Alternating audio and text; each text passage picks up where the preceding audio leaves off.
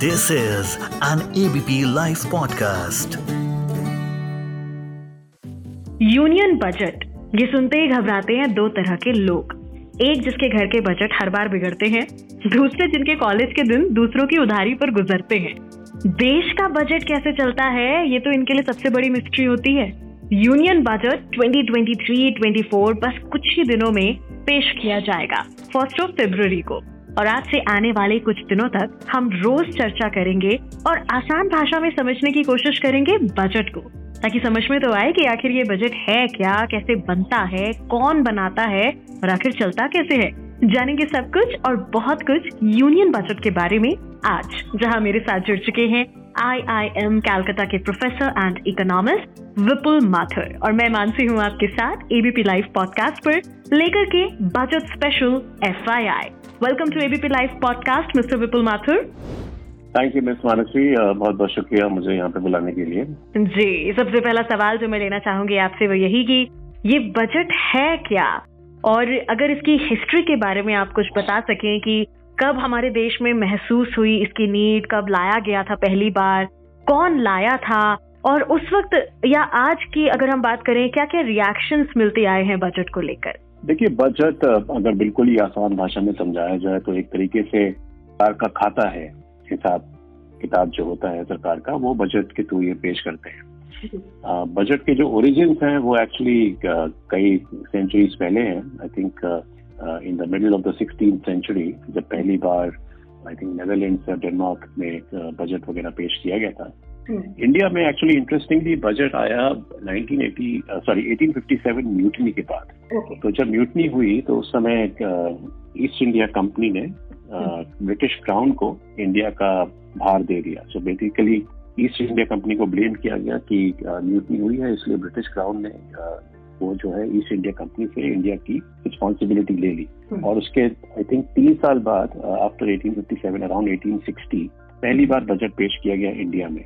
Okay. तो उसके बाद I think major inflection point फिर दोबारा आया जब इंडिया इंडिपेंडेंट uh, हुआ uh, 1947 में। तब हम्म। पहली बार एक इंटरिम बजट पेश किया गया था आई थिंक लियाकत अली खान ने। और उसके बाद जो है जो फाइनेंस मिनिस्टर बने इंडिया में 1947 के towards the later part of the year तब ये पेश हुआ। तो उसके बाद से ये लगातार पेश होते जा रहा है। आई थिंक यूजुअली पहले जो है ये एक जमाने में अप्रैल वगैरह में आया करता था। अब जो है ये शिफ्ट होके फरवरी में आ गया है। एंड ओवर टाइम भी I think lot of changes have happened specially in terms of presentation जो बजट है which is you know in French actually it means a leather bag जो okay. लेदर का bag होता है उसका उसको budget बोलते हैं। तो बजट वर्ड बेसिकली वहाँ से डिराइव है। अच्छा ओके हाँ और ये और ये एक, एक तरीके से ये प्रथा चली आ रही थी कि इस तरीके का बैग जो होता है ब्रीफ केस लेदर का उसमें जो है फाइनेंस मिनिस्टर बजट को कैरी करता है। हम्म। निर्मला सीतारमन ने आई थिंक दो तीन साल पहले इस प्रथा को चेंज किया जब पहली बार एक डिजिटल बजट दिया ऑन ए टैबलेट। तो इसलिए वो थोड़ा एक इंटरेस्टिंग डायमेंशन है हम्म। इस वजह में बिल्कुल बिल्कुल। अच्छा इसके बारे में हम जानना चाहेंगे कि बजट बनता कैसे है? कौन कौन से लोग हैं जो इसे बनाते हैं? जो प्रोसीजर्स हैं जो प्रोटोकॉल्स हैं एक एक फाइनेंशियल बजट को प्रिपेयर करते वक्त जो लिए जाते हैं वो सब क्या है it's a very long process काफ़ी हम्म। काफ़ी टाइम लगता है इसे प्रिपेयर करने में हम्म। दरअसल इसमें जो मोटा मोटा है आई थिंक तीन तरीके के जो नंबर्स हैं वो इसमें इंक्लूड होते हैं एक हम्म। होता है कि जो एक्चुअल खर्चा हुआ हम्म। और जो एक्चुअल पेमेंट्स आए जैसे किसी भी हिसाब किताब में दो तरीके के पहलू होते हैं। एक जो आउटफ्लो होता है कितना पैसा खर्च हो रहा है और एक जो इनफ्लो होता है कितना पैसा आ रहा है। तो उसका एक जो एक्चुअल नंबर्स होते हैं वो थोड़े देर के बाद आते हैं हर साल के। तो जो पिछला वाला जो साल बीता होता है हम्म। उसके नंबर्स जो हैं एक्चुअल नंबर्स वो पेश होंगे इस साल। ओके फिर जो करंट फाइनेंशियल ईयर चल रहा है उसके रिवाइज एस्टिमेट्स पेश होंगे। क्योंकि हम्म। काफ़ी अभी कुछ महीने बीत गए हैं करंट फाइनेंशियल ईयर के तो जितना हम्म। खर्चा इन्होंने एस्टिमेट किया था उसमें से कितना खर्चा हुआ है और आगे आ, अगले दो तीन महीने में और कितना खर्चा होने की संभावना है। तो उस हिसाब से एक रिवाइज एस्टिमेट आता है इस साल का। हम्म, हम्म। और फिर जो बजट एस्टिमेट आता है अगले साल का तो on the basis of these two numbers then they make some estimate for the next year कितना खर्चा हो सकता है कितना कितनी आमदनी हो सकती है कितना खर्चा हो सकता है अगले साल। तो हम्म, ये हम्म, जो तीनों नंबर्स हैं ये कैलकुलेट करने में काफ़ी लंबा प्रोसेस है और अ, सारी मिनिस्ट्रीज वगैरह से फीडबैक जाता है जो चीफ इकोनॉमिक एडवाइजर हैं नीति आयोग है हम्म। ये सब पार्टीज़ जो हैं all of these different stake holders are all involve in this exercise in fact ये प्रोसेस इतना इतना पेचीदा था एक जमाने में कि you know there was no you know no clear understanding of it in the public okay 2010 में आई थिंक प्रणब मुखर्जी के टाइम पे they first for the first time they introduce something called as a budget manual जिसने एक transparent तरीके से ये बताया कि क्या क्या प्रोसेस हैं क्या क्या इसकी स्टेजेस हैं। हम्म, तो बहुत डिटेल में अगर कोई जानना चाहता है तो वो डॉक्यूमेंट है जो वो पढ़ सकते हैं। ब्रॉडली ये है कि इसकी तैयारियाँ काफ़ी पहले शुरू हो जाती हैं। हम्म, और सारी मिनिस्ट्रीज एंड इकोनॉमिक एडवाइजर्स वगैरह एक नीति आयोग के कंसल्ट करके ही ये इसमें नंबर्स बनाए जाते हैं। बिल्कुल बिल्कुल।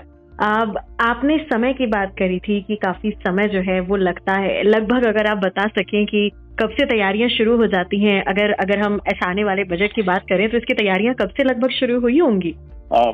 मेरे ख्याल में पिछले साल सितंबर अगस्त के राउंड से एक, एक सीरियस मुहिम चालू हो जाती है हम्म। ऑन दिस डायरेक्शन हम्म, तो उतना शुरू हो जाता है। हम्म, बट जैसा कि मैंने कहा कि ये सिलसिला यहीं खत्म नहीं होगा। अगले साल जो है जो उस साल का खर्चा होगा उसके बारे में एक रिवाइज एस्टिमेट आएगा दोबारा।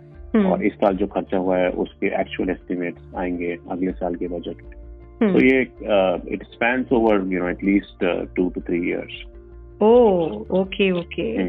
जी तो एक बार अगर ये बजट बन जाए जितने भी लोग बनाते हैं। जो आपने ज़िक्र किया तो ये बजट जो बना है क्या इसे कोई मॉनिटर करता है कोई देखता है? जैसे हर किसी के ऊपर कोई ना कोई है देखने के लिए कि भाई तुम सही कर रहे हो कि तुम गलत कर रहे हो। तो किसी ने अगर ये बजट बनाया है तो कोई देखने वाला है कि देश हित में बना है कि नहीं बना है? क्या ऐसा कुछ है?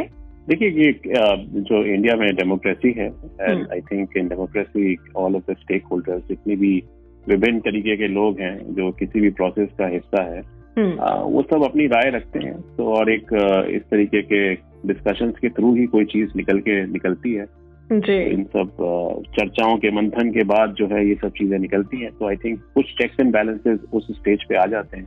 हम्म, आ, हम्म, उसके अलावा इंडिया में ऑडिट सिस्टम बहुत स्ट्रांग है। जी। तो अगर कोई भी जगह खर्चा या आमदनी का कुछ भी अगर ऊपर नीचे है नंबर्स हम्म, तो वो उम्मीद रहती है कि ऑडिट वगैरह में वो सब चीज़ें सामने आ जाएँगी। कुछ लैग होता है टाइम लैग हो जाता है इसमें हम्म, इसके हम्म, अलावा जो है आई थिंक ब्रॉडली जो एक ओवर आर्किंग एक कंस्ट्रेंट है और जो। एक्चुअली जो एक चीज़ डिसिप्लिन करती है गवर्नमेंट वो है F R B M act fiscal responsibility and budgetary management act okay उसके तहत क्या है कि पार्लियामेंट ने ये एक एक तरीके का एक एक ये एक लाइन से खींच रखी है कि हम जो है फ़िज़िकल डेफिसिट जो है वो कुछ परसेंटेज से ज़्यादा नहीं होने देंगे।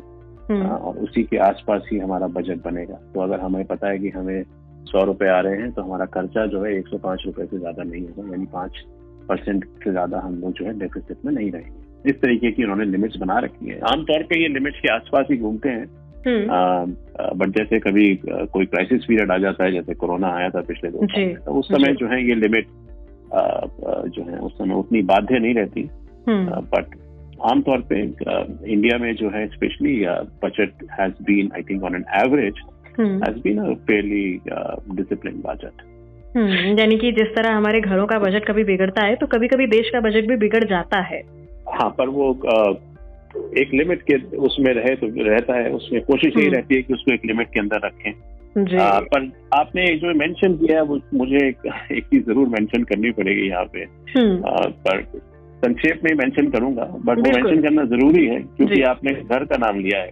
हाँ। तो गवर्नमेंट और घर में बहुत बड़ा फ़र्क है। बहुत बहुत। जी। आ, एक फंडामेंटल फ़र्क है कई हम्म। सारे फ़र्क हैं पर एक जो फंडामेंटल फ़र्क है स्पेशली बजट के हवाले से वो ये है कि जैसे आपने अगर सौ रुपए खर्च करने का प्लान बनाया है हम्म, ठीक है? तो आपको वो सौ रुपए कमाने पड़ेंगे। हम्म, ठीक है? आपको कहीं से वो सौ रुपए कमाने पड़ेंगे या फिर आपको कहीं से वो बोरो करने पड़ेंगे? तभी आप उन्हें खर्च कर सकते हैं ठीक है? हम्म, तो हम्म, खर्च करने से पहले आपको वो पैसे कमाने पड़ेंगे या कहीं से जुगाड़ने पड़ेंगे ठीक हम्म, है बहुत ही क्रूड लैंग्वेज अगर मैं कहूँ तो। हम्म, हम्म, बट गवर्नमेंट के साथ ऐसा ज़रूरी नहीं होता। गवर्नमेंट जो है हम्म।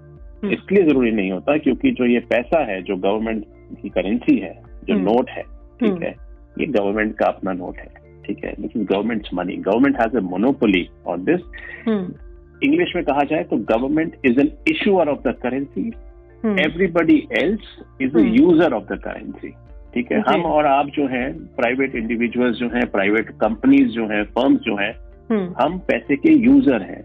हम्म, ठीक है। हम्म, हम्म, हम इशूअर नहीं है इसके। हम्म, तो गवर्नमेंट क्या है वो इशूअर है। जी। हम्म, तो इस यहाँ पे फ़र्क ये आ जाता है कि गवर्नमेंट को जब बजट बनाना पड़ता है तो उसको ये इतना ज़्यादा ध्यान रहने की ज़रूरत नहीं पड़ती कि मेरे पास पैसा आएगा या नहीं आएगा क्योंकि पैसा उसी का ही इशू करा हुआ है। तो अगर नहीं भी आता है तो वो इशू करके जो है हम्म, काम चला सकते हैं। हाँ, बट मैं इसमें ज़्यादा डिटेल में नहीं जाऊँगा क्योंकि ऐसा this is not something you know which we can explain in short bit like this but एक सिंपल एक फ़र्क है कि गवर्नमेंट जो है इशूअर ऑफ़ मनी है तो हम्म। वहाँ पे वो थोड़ा सा हाउस होल्ड से और किसी भी प्राइवेट कंपनी से डिफरेंट हो जाता है बिल्कुल बजट की हिस्ट्री के बारे में जब मैं पढ़ रही थी तो कई जगह मुझे कुछ चीज़ें लिखी हुई मिली लाइक डिफरेंट डिफरेंट ईयर में जो बजट आए हैं कि कभी द ब्लैक बजट आया है किसी बजट को कैरेट एंड स्टिक बजट कहा गया किसी को dream budget. Millennium roll back once in a century ऐसे तमाम बजट जो है वो आए हैं। अगर इनके बारे में। आप कुछ बता सकें कि ये नाम इन्हें क्यों दिए गए थे क्या है ये? देखिए ये नाम तो जो है ये पॉपुलर मीडिया के दिए हुए नाम है। जी। ठीक है। हम्म। अ, और लार्जली जो है जो नाम का जो इनकी जो नाम है उसी में ही पता चल जाता है कि क्या मतलब होगा इसका। हम्म हम्म। अ, जैसे फॉर एग्जांपल अगर आप कैरेट एंड स्टिक बजट की बात करें तो carrot and stick basically is an English idiom which says that you know there are certain carrot is basically incentive right when you're yeah. uh, जब आप किसी को कैरेट दिखा रहे हैं गाजर दिखाते हैं तो उसको आप इंसेंटिवाइज करते हैं और स्टिक होता है कि उसको डंडे से पिटाई भी कर रहे हैं उसकी पेनल्टी भी कर रहे हैं हाँ हाँ तो आप हिंदी में समझिए कि जैसे कभी नीम नीम कभी शहद शहद वो गाना है हम्म, हाँ, हाँ। पिक्चर हाँ हाँ। तो उस तरीके का जो बजट होता है जिसमें यू नो कुछ थोड़ी थोड़ी नरम चीज़ें भी होती हैं थोड़ी थोड़ी गर्म चीज़ें भी होती हैं तो वो जो है कैरेट बजट हो गया। ठीक है। हम्म हम्म। तो कहीं पे आपको सब्सिडीज दे दी कहीं पे आपको इंसेंटिव दे दिए पर दूसरी जगह कहीं पे टैक्सेस बढ़ा दिए या कहीं पे पेनल्टीज भी दे दी ठीक है। That is carrot and stick hmm. Think once in century budget जो है ये यू नो सेल्फ एक्सप्लेनिंग है कि इसमें निर्मला सीतारमन जी से लेकर के आई well because this was corona crisis was also Yes. something that was unprecedented hmm Uh, तो जो भी मेजर्स हुए उस साल not necessarily in the budget itself क्योंकि काफ़ी मेजर्स जो उन्होंने पहले भी लिए थे अप्रैल में।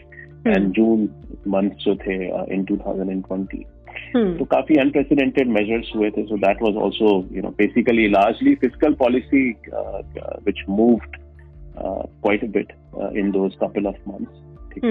कई के हम्म। बाद जो है कई दशक लग जाते हैं। और कई के बार कुछ चीज़ें कुछ महीनों में ही हो जाती है। तो वो वंस इन लाइफ टाइम चीज़ें वो होती हैं। 91 का अगर आप बजट की बात करें इंडिया में तो एक बहुत डिफाइनिंग मोमेंट वो था। हम्म जब मनमोहन सिंह फाइनेंस मिनिस्टर थे और नरसिम्हा राव जो है हम्म प्राइम मिनिस्टर थे।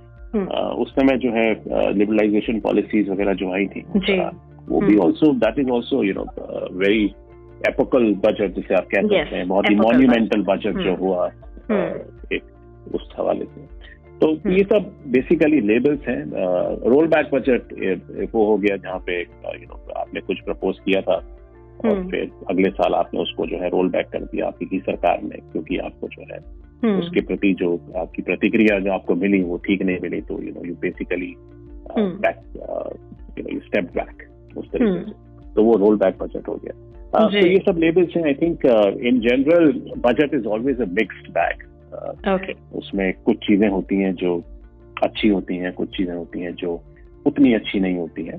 हम्म। और ये अधिकतर निर्भर करता है कि उस समय इकोनॉमिक कंडीशंस क्या है। जी। 2020-21 के अराउंड हमारी इकोनॉमिक कंडीशन काफ़ी खराब थी। हम्म। आ, 2012 के अराउंड भी काफ़ी खराब थी जब हम रिसेशन वगैरह थे हाई इन्फ्लेशन था। तो हम्म। जब भी ऐसा होता है तो थोड़ी सी संभावना ये रहती है कि बजट में कुछ अच्छी चीज़ें ज़्यादा होंगी। हम्म। आ, और एक आ, इस तरीके का एक एक थोड़ी सी राहत वाला देने वाला बजट मिलेगा। हम्म, ठीक है। हम्म, बट जब कभी अगर कंडीशंस अगर मॉडरेट हैं अगर इकोनॉमिक कंडीशंस ठीक ठाक हैं तब जनरली जो है budget is always a mixed bag कुछ चीज़ें ग्रोथ के लिए होती हैं कुछ चीज़ें आपको टैक्सेस वगैरह बढ़ जाते हैं कुछ ऐसे भी होता है। बिल्कुल। तो या आज that is largely what it is yeah yes आज हम जो पहला एपिसोड ले रहे हैं बजट पे और इसका आखिरी सवाल जो मैं लेना चाहूँगी वो आपसे यही कि अब आज क्योंकि हमने ज़्यादातर हिस्ट्री को छुआ है बजट की कि बजट हम्म। क्या है बजट की हिस्ट्री क्या रही है। तो अगर हम हिस्ट्री की बात करें तब के बजट में आज के बजट में आप अगर कुछ डिफरेंसेस बता सकें पिछले इतने सालों में? देखिए डिफरेंसेस बहुत एक अगर आप डिफरेंसेस को समझना चाहें तो आप एक उसको इस नज़रिए से देखिए कि इकोनॉमिक स्ट्रक्चर जो है वो काफ़ी चेंज हुई है। हम्म, ठीक है? एक इंडियन इकोनॉमी जो है 1990 से अगर आप कंपेयर करें हम्म, तो उसमें जो कॉम्पोजिशन है इंडियन इकोनॉमी का एग्रीकल्चर का मैन्युफैक्चरिंग का सर्विसेज़ सेक्टर का हम्म, वो चेंज हुआ है। इंडिया की इंफ्रास्ट्रक्चर कैपेसिटी चेंज हुई है प्रोडक्टिव कैपेसिटी चेंज हुई है डेमोग्राफिक्स चेंज हुए हैं इन हम्म। कई सब सालों। हम्म, तो जैसे जैसे ये जो अंडरलाइन चीज़ें हैं ये सब चेंज होती गई हैं ऐसे ऐसे जो है जो जो हम खर्चे इन सब चीज़ों में नियुक्त करते थे एज ए गवर्नमेंट वो सब हम्म। भी चेंज होते गए। हम्म, तो अभी भी जैसे गवर्नमेंट है उसकी इंफ्रास्ट्रक्चर स्पेंडिंग बहुत ज़्यादा है। जी। एक जमाने में वो उतनी ज़्यादा नहीं थी। एजुकेशन uh, स्पेंडिंग जो है वो भी अच्छी है। हेल्थ स्पेंडिंग अच्छी है। तो ये अच्छी मतलब कि वो डिफरेंट है। कुछ चीज़ें हम्म। चेंज नहीं भी हुई हैं इतनी ज़्यादा।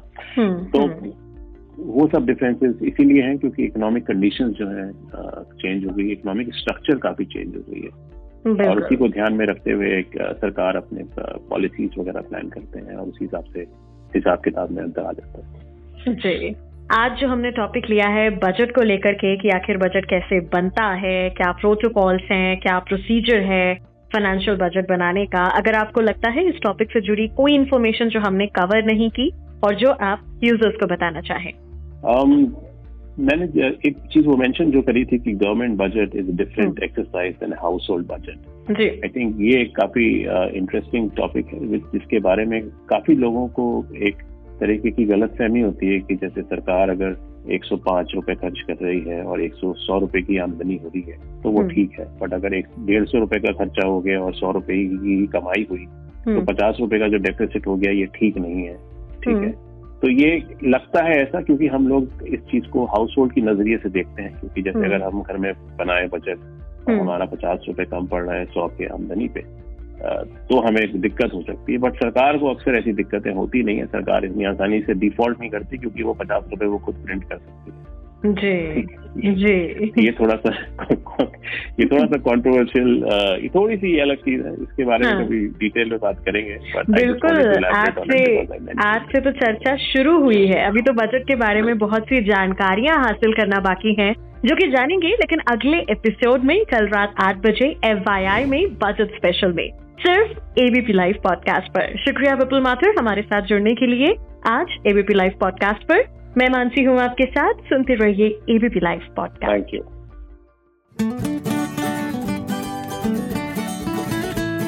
this is an ABP live podcast